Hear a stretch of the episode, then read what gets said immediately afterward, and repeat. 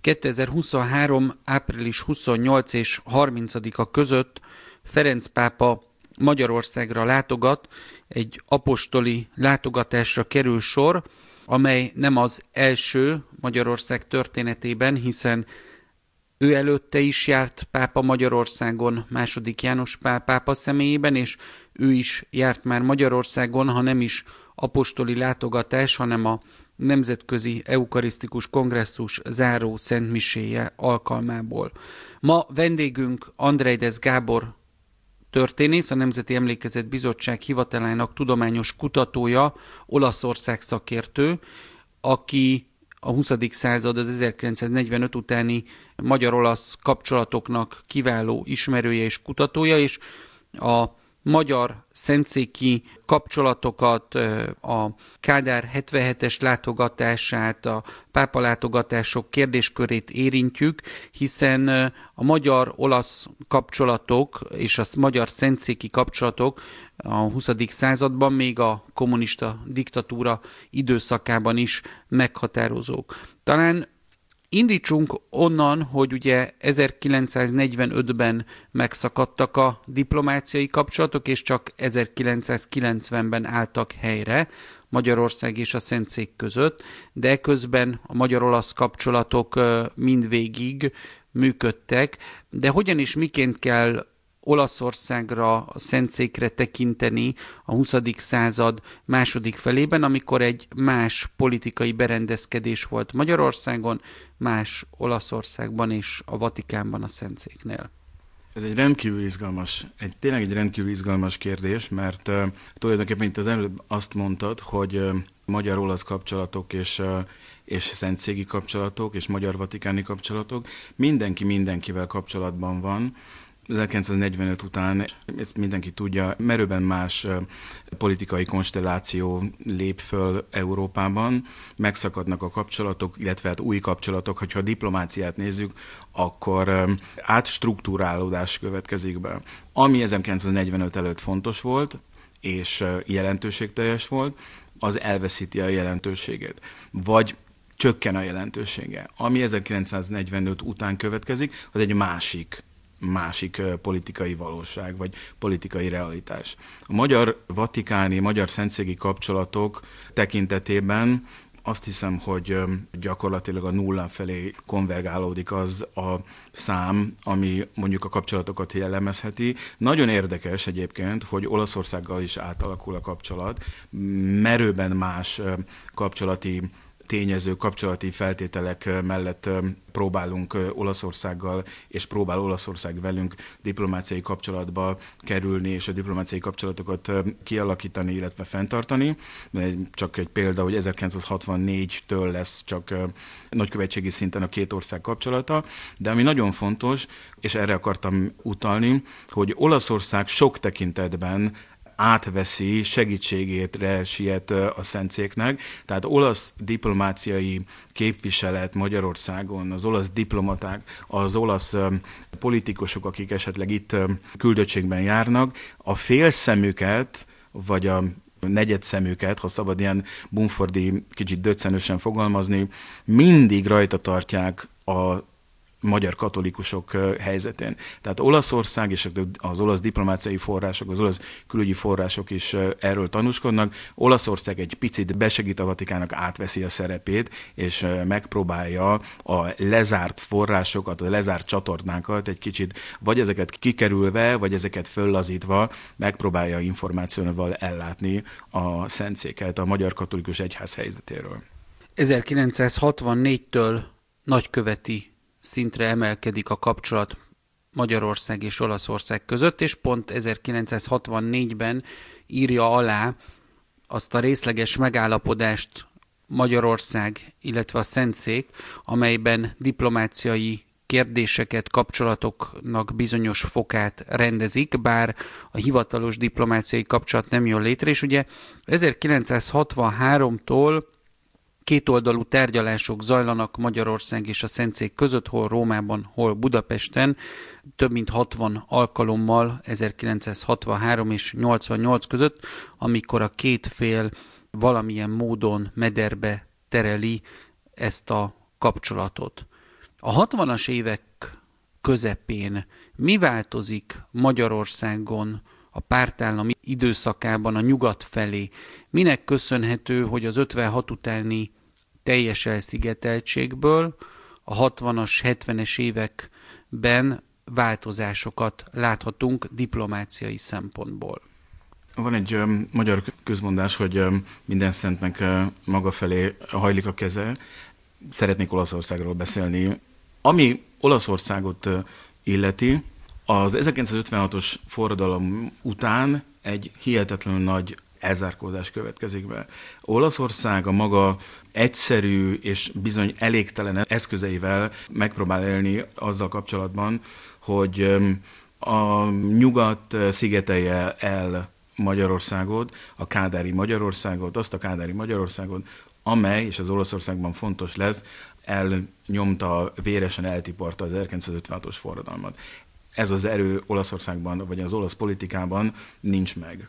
Diplomáciai iratok, külügyi feljegyzések és kollégák kutatásaiból tudjuk, hogy az olasz külügyminiszter utasítja például a köztársaságnak az ENSZ képviselőjét, hogy egy nagyon radikális és ad abszurdum az Egyesült Államokkal szemben menő politikát is kövessen a magyar 56 kérdésében. Nyilván ennek nincs meg a realitása, tehát Olaszország egyedül marad. A második nagy törés a kapcsolatokban az 1958-as ugye Nagy Imre és a társainak, politikus társainak a kivégzése. Innentől kezdve Olaszországban a Kádár rendszer, vagy Kádár személye is, mert ugye ez lesz majd jelentős, hát gyakorlatilag a megítélése finoman szólva nincs a pozitív tartományban. Gyilkos, nemzetének a hóhéra, szovjet szuronyok árnyékában érkezik Budapestre. De ez a kép viszonylag hamar, tehát már a 60-as évek elejétől elkezd változni. Részben azért, mert Olaszország megpróbál, egyrészt ugye egyedül marad, másrészt meg megpróbál a 70-es évektől a kislépések politikájával haladni, részben pedig Magyarország részéről egy hatalmas nagy, és erről többször is volt már például nekünk kettőnknek is lehetőségünk beszélni, egy olyan propaganda hadjáratot indít el a nyugat felé, amely gyakorlatilag ahhoz járul hozzá, ez a lassú vízpartot most, 20 esztendő kell Olaszország tekintetében, hogy 1977-re ez a karantén nem az, hogy megszűnik, ez a politikai karantén nem az, hogy elmúlik, hanem az a politikus, Kádár János, akit szinte emberszámba sem vettek, egy megtűrt, a kompromisszumok robotosaként jellemzett, joviális, idősödő politikus lesz, akit gyakorlatilag Bonntól Párizsig, Párizstól Rómáig, hát ugye ebben a beszélgetésben minket Róma érdekel, a legnagyobb szívélyes udvariassággal fogadnak. Ugyan most Ferenc pápa látogatására készülünk, de ugyanakkor egy nagyon izgalmas kérdés, hogy 1977 júniusában VI. Pál pápa fogadta Kádár Jánost, mint a Magyar Szocialista Munkáspárt főtitkárát. Nem volt miniszterelnök, nem volt az elnöki tanács elnöke, hanem első titkári pozíciójába érkezett Rómába, ahol az teljes római politikai életet, római köztársasági elnök, miniszterelnök, a római parlament elnöke, a kommunista párt vezetőivel találkozik, tehát végig látogatja a politikai spektrumot, de ugyanakkor fogadja őt a pápa is. Ez a 77-es találkozó, ez a 77-es látogatás, ez miért emelkedik ki, vagy miért ilyen meghatározó? Mielőtt válaszolnék, ez egy nagyon fontos meghatározó látogatás. Ebben a beszélgetésünk előtt úgy fogalmaztunk, vagy úgy fogalmaztam, hogy mindenki mindenkivel kapcsolatban van.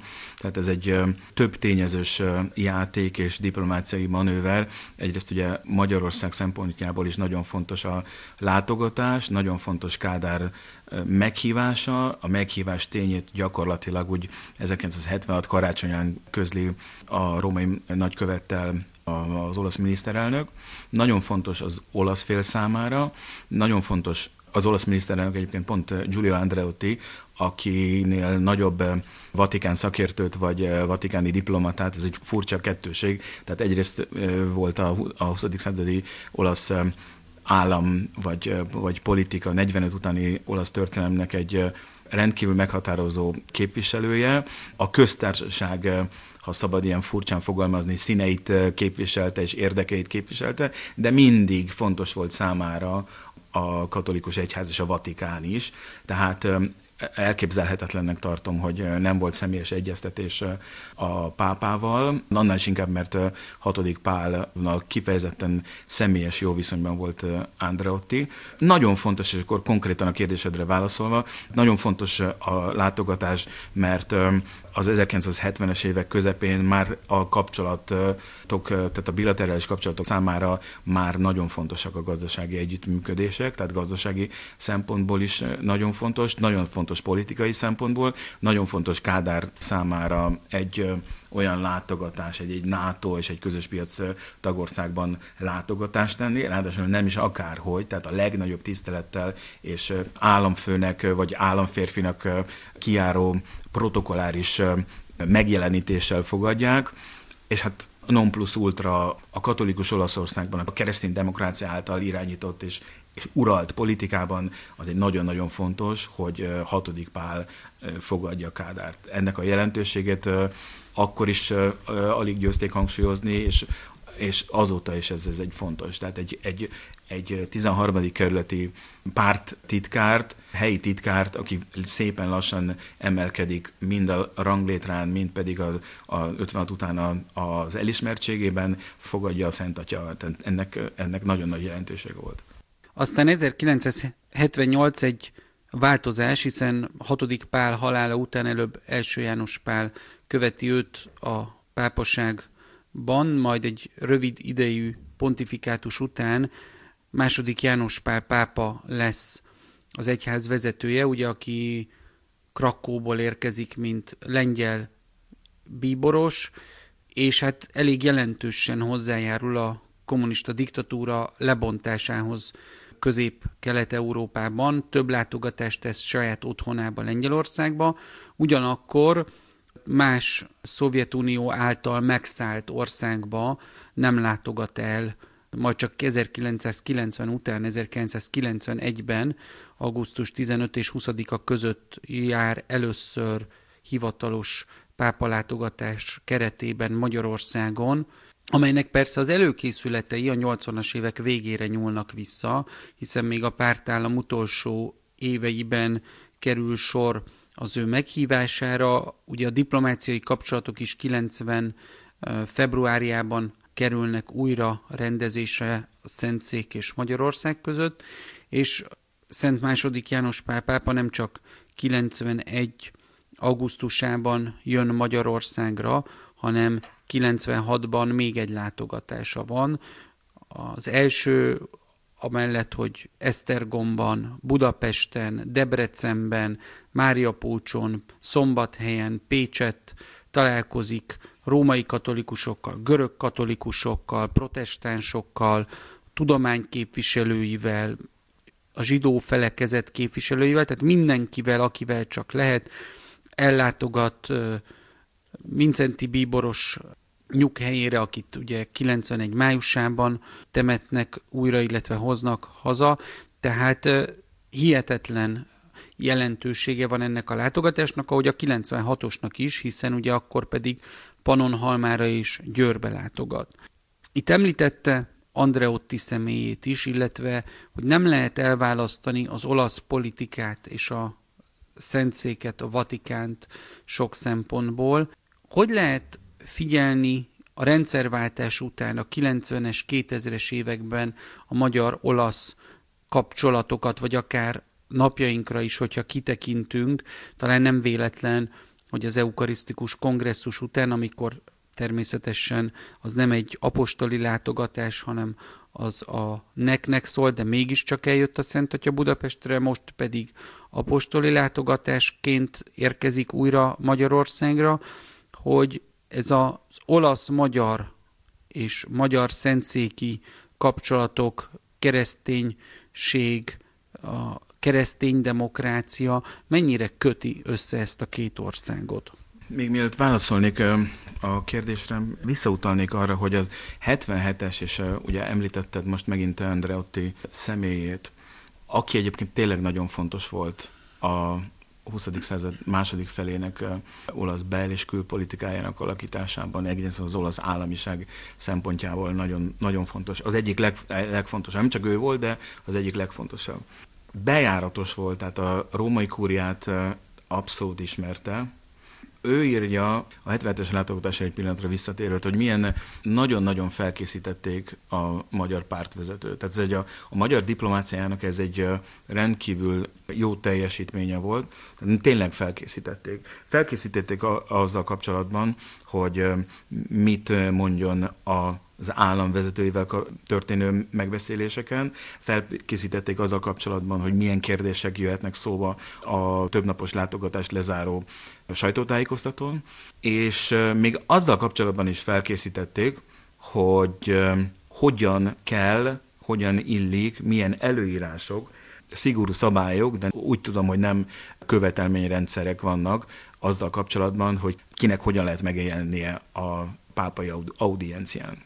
Ez annyira jól sikerült, tehát annyira professzionális volt a megjelenés, ha szabad ezt a kifejezést használni, hogy Andreotti írja a látogatással kapcsolatban, hogy hozzá is eljutottak olyan, fogalmazunk így, helyeslések, amelyek kifejezték a Vatikán gyakorlatilag elismerését azzal kapcsolatban, hogy a kíséretben mindenki az adott alkalomnak, és a felesége is az adott alkalomnak megfelelően döntően fekete tónosú ruhában és öltönyben jelent meg. Ez Olaszország számára, vagy az olasz közélet számára, vagy az olasz politikai élet számára, ahol a látszatra is nagyon sokat kell adni, a megjelenésre, ez egy hihetetlen fontos elismerés volt, vagy hihetetlen pozitív plusz, kicsi, de plusz dolog volt.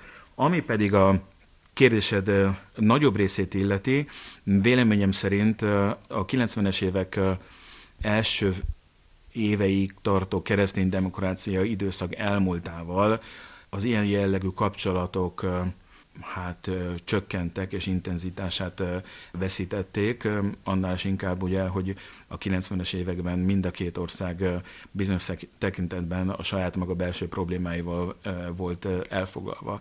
Magyarország is, és Olaszország is egy új, addig nem ismert politikai valósággal, realitással kellett, hogy szembenézzen. Magyarország az átalakulás problémáival küzdött, Olaszországban pedig gyakorlatilag ugyanez végbe ment. Átalakulás, megszűnt Olaszország a két pólusú világban betöltött szerepe.